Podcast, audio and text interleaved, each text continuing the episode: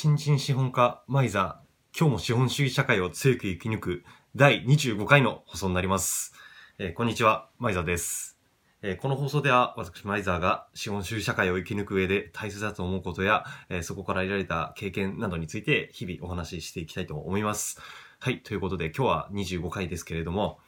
うん、そうですね、あのまあ、今までの放送で、まあ、あのパワハラを受けて、まあ、労働審判だ、斡旋だとかやってきたんですけど、まあ、そのうちの証拠の一つにですね、えーと、診断書を取ろうっていうことで、まあ、あの正直今のところもうあの有給取っててもう大したこと、特になんか疾患とか精神的になんかもう胸が痛いとか、あ、頭痛がするとか眠れないとかってことは全くなくなっちゃったんですけど、ただまあそこをなんてなんていうんですかね、まあ演技じゃないですけども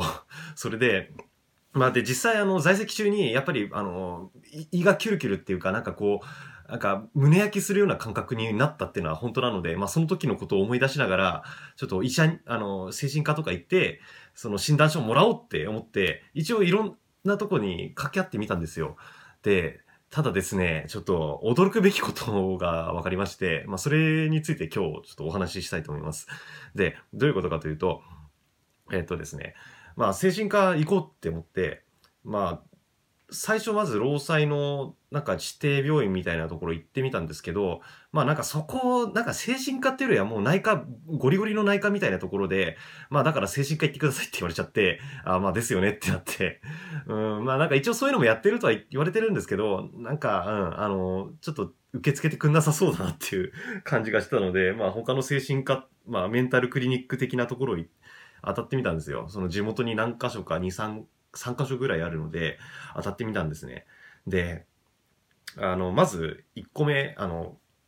行ってみたんですよ。あのなんか祖母がちょっとそういう系に多少かかってるので、まあそこの祖母が行ってるところと全く同じところをやってみたんですけど、えーと、そこに問い合わせたところですね、なんと、えー、今月いっぱい丸々ですね、あの行ったのが、えー、ちなみにじゅうにがつのまあみっかとかよっかとか、まあ月初なんですよね。月初に問い合わせた時点でもうなんかにじゅうはちにち以降じゃないと、えー、と予約入れられませんって、あのそれ以降もう全部あのそれまでの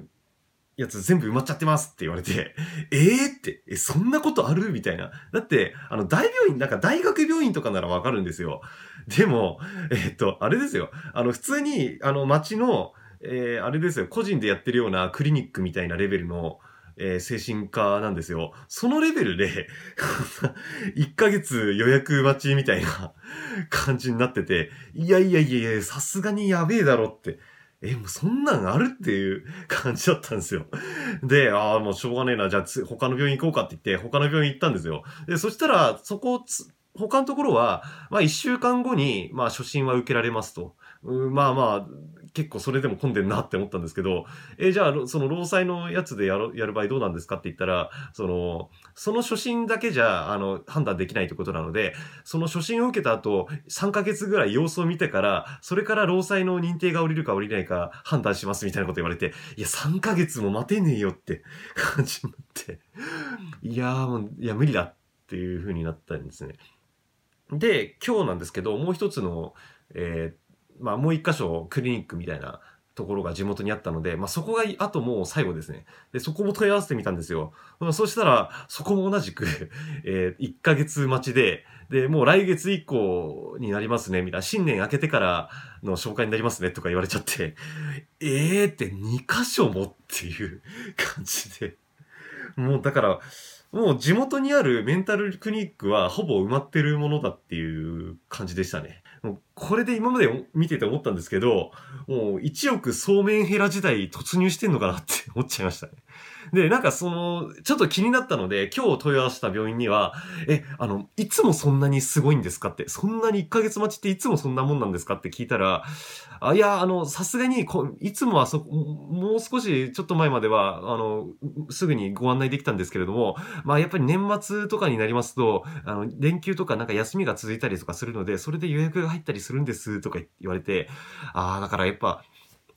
まあそういう時期的なもので、まあたまたま悪い時期に当たっちゃったのかなっていう感じですね。いや、にしても、あの、町のクリニック、例えば耳鼻科とか行って、まあ、混むことはあり、ありますよ。耳鼻科、町の耳鼻科とかで。で、ま、待ったりしますけど、それだって一日中待ってれば、さすがに順番来ますよね、普通。うん、内科とか、耳鼻科とか、皮膚科とか、眼科とか、ありますよね。そういうところで、そんな待ったことってありますか？ないですよね。ってことは、それだけ、まあ、メンタル病んでるっていうか、まあ、中には、まあ自分みたいに、まあ、エセメンヘラみたいな、人もいると思うんですけど、まあ、それエセミンヘラだって元を正せば、やっぱり会社の中でそういうパワハラクソ野郎が い, いたり、いたりして、それで休職したいとか、そういう気が起こって、そういうメンタルクリニックとか行ってるわけじゃないですか。っていうことは、その、まあ、そういあの、エセミンヘラでも、そのエセミンヘラの、をするような原因を作ったパワハラクソ上司がどっかいるわけなんですよ。いるはずなんですよ。っていう、まあそのパワハラする人間も、まあ精神的にどっか病んでるからそういうことをするわけで、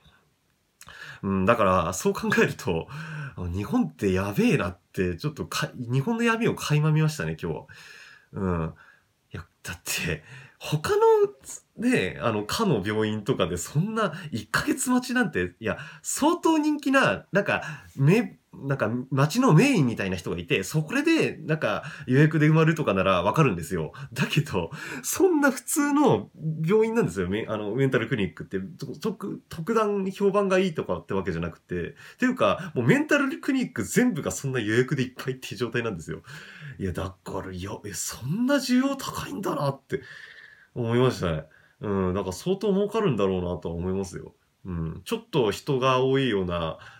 そういう、なんですかね、あのベッドタウン的な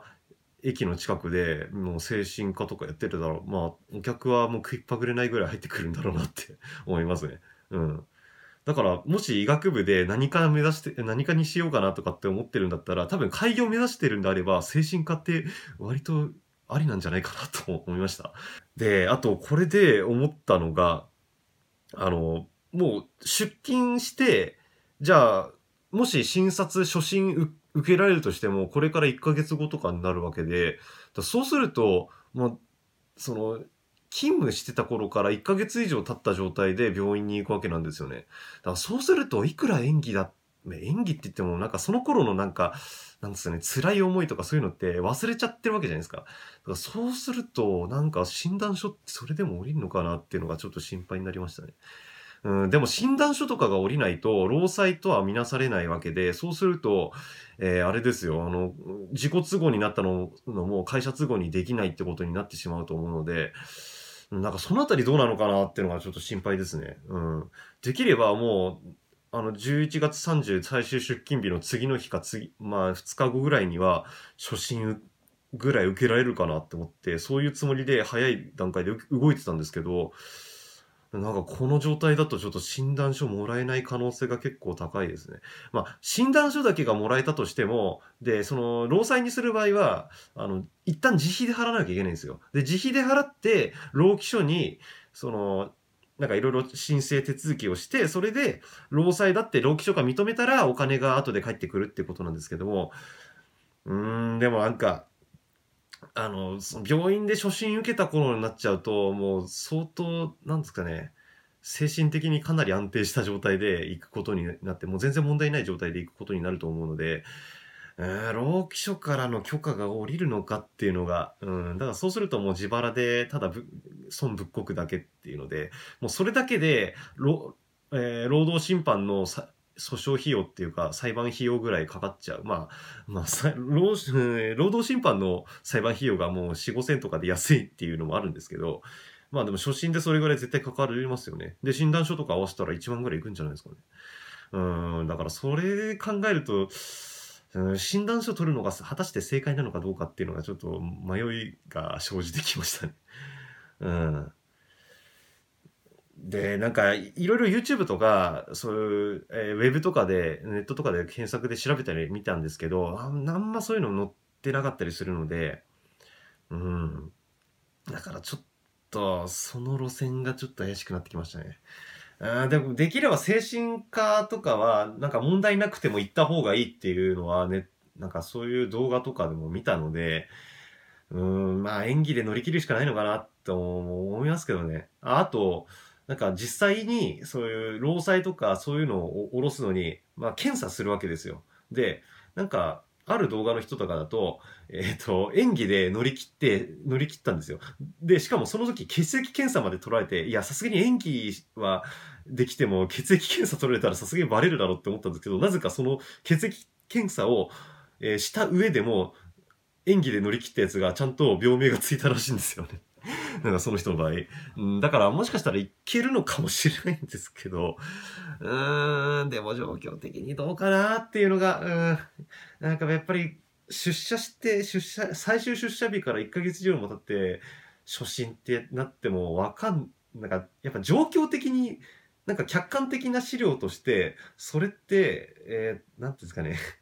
あの労災とが原因と言えるのか、その人の持病なんじゃないかって、なんか持病説持たれそうなので、だからそれがちょっとなーっていうのが、だからでもしょうがないですね。もう不可抗力でもう全部埋まってるって言われちゃってるので、いやーだから本当めうーんなんかメンヘラ大国ですよ。本当に。いやーちょっと予想外ですねこれ。うーんだからもう診断書を諦めてちょっともしかしたら証拠資料だけで。あんまり、えー、なんか入れシャラを取れないかもしれないんですけど、それで攻めていくしかないかもしれませんね。うん、ということで、まあ今日は、まあ、そういう日本はいちおく総面ヘイラ時代に突入したのかっていうことで今日はお話ししました。はい。皆さんもね、まああのまあ、人間関係良好であればもうそのままあの幸せに働いていただくのが一番幸せだと思うんですけれども。うん、そうですね。まあ自分の場合辞めてからそういう風ないあの精神科行こうっていう風になったんですけど、もし今パワハラで悩んでる人であれば一旦辞める前に精神科の予約をまず入れてみてください。あ、証拠集めももちろん並行して行うんですよ。証拠集めも並行して行った上で精神科の予約をまず先に入れてみてください。できれば在職中にやった方がセッターのその診断書の説得力も増すと思うので、うん、できれば私みたいに辞めてから精神科に行くのではなくて、えー、在籍中に在籍中っていうのはもうあの有給とか取る前の状態あの 出, 出勤してる段階で精神科に通うっていうことをお勧めします。はい、ということで今日は、えー、以上になります。えー、っとじゃあそれでは。えー、ご清聴ありがとうございました。それではまた、また次回、さよなら。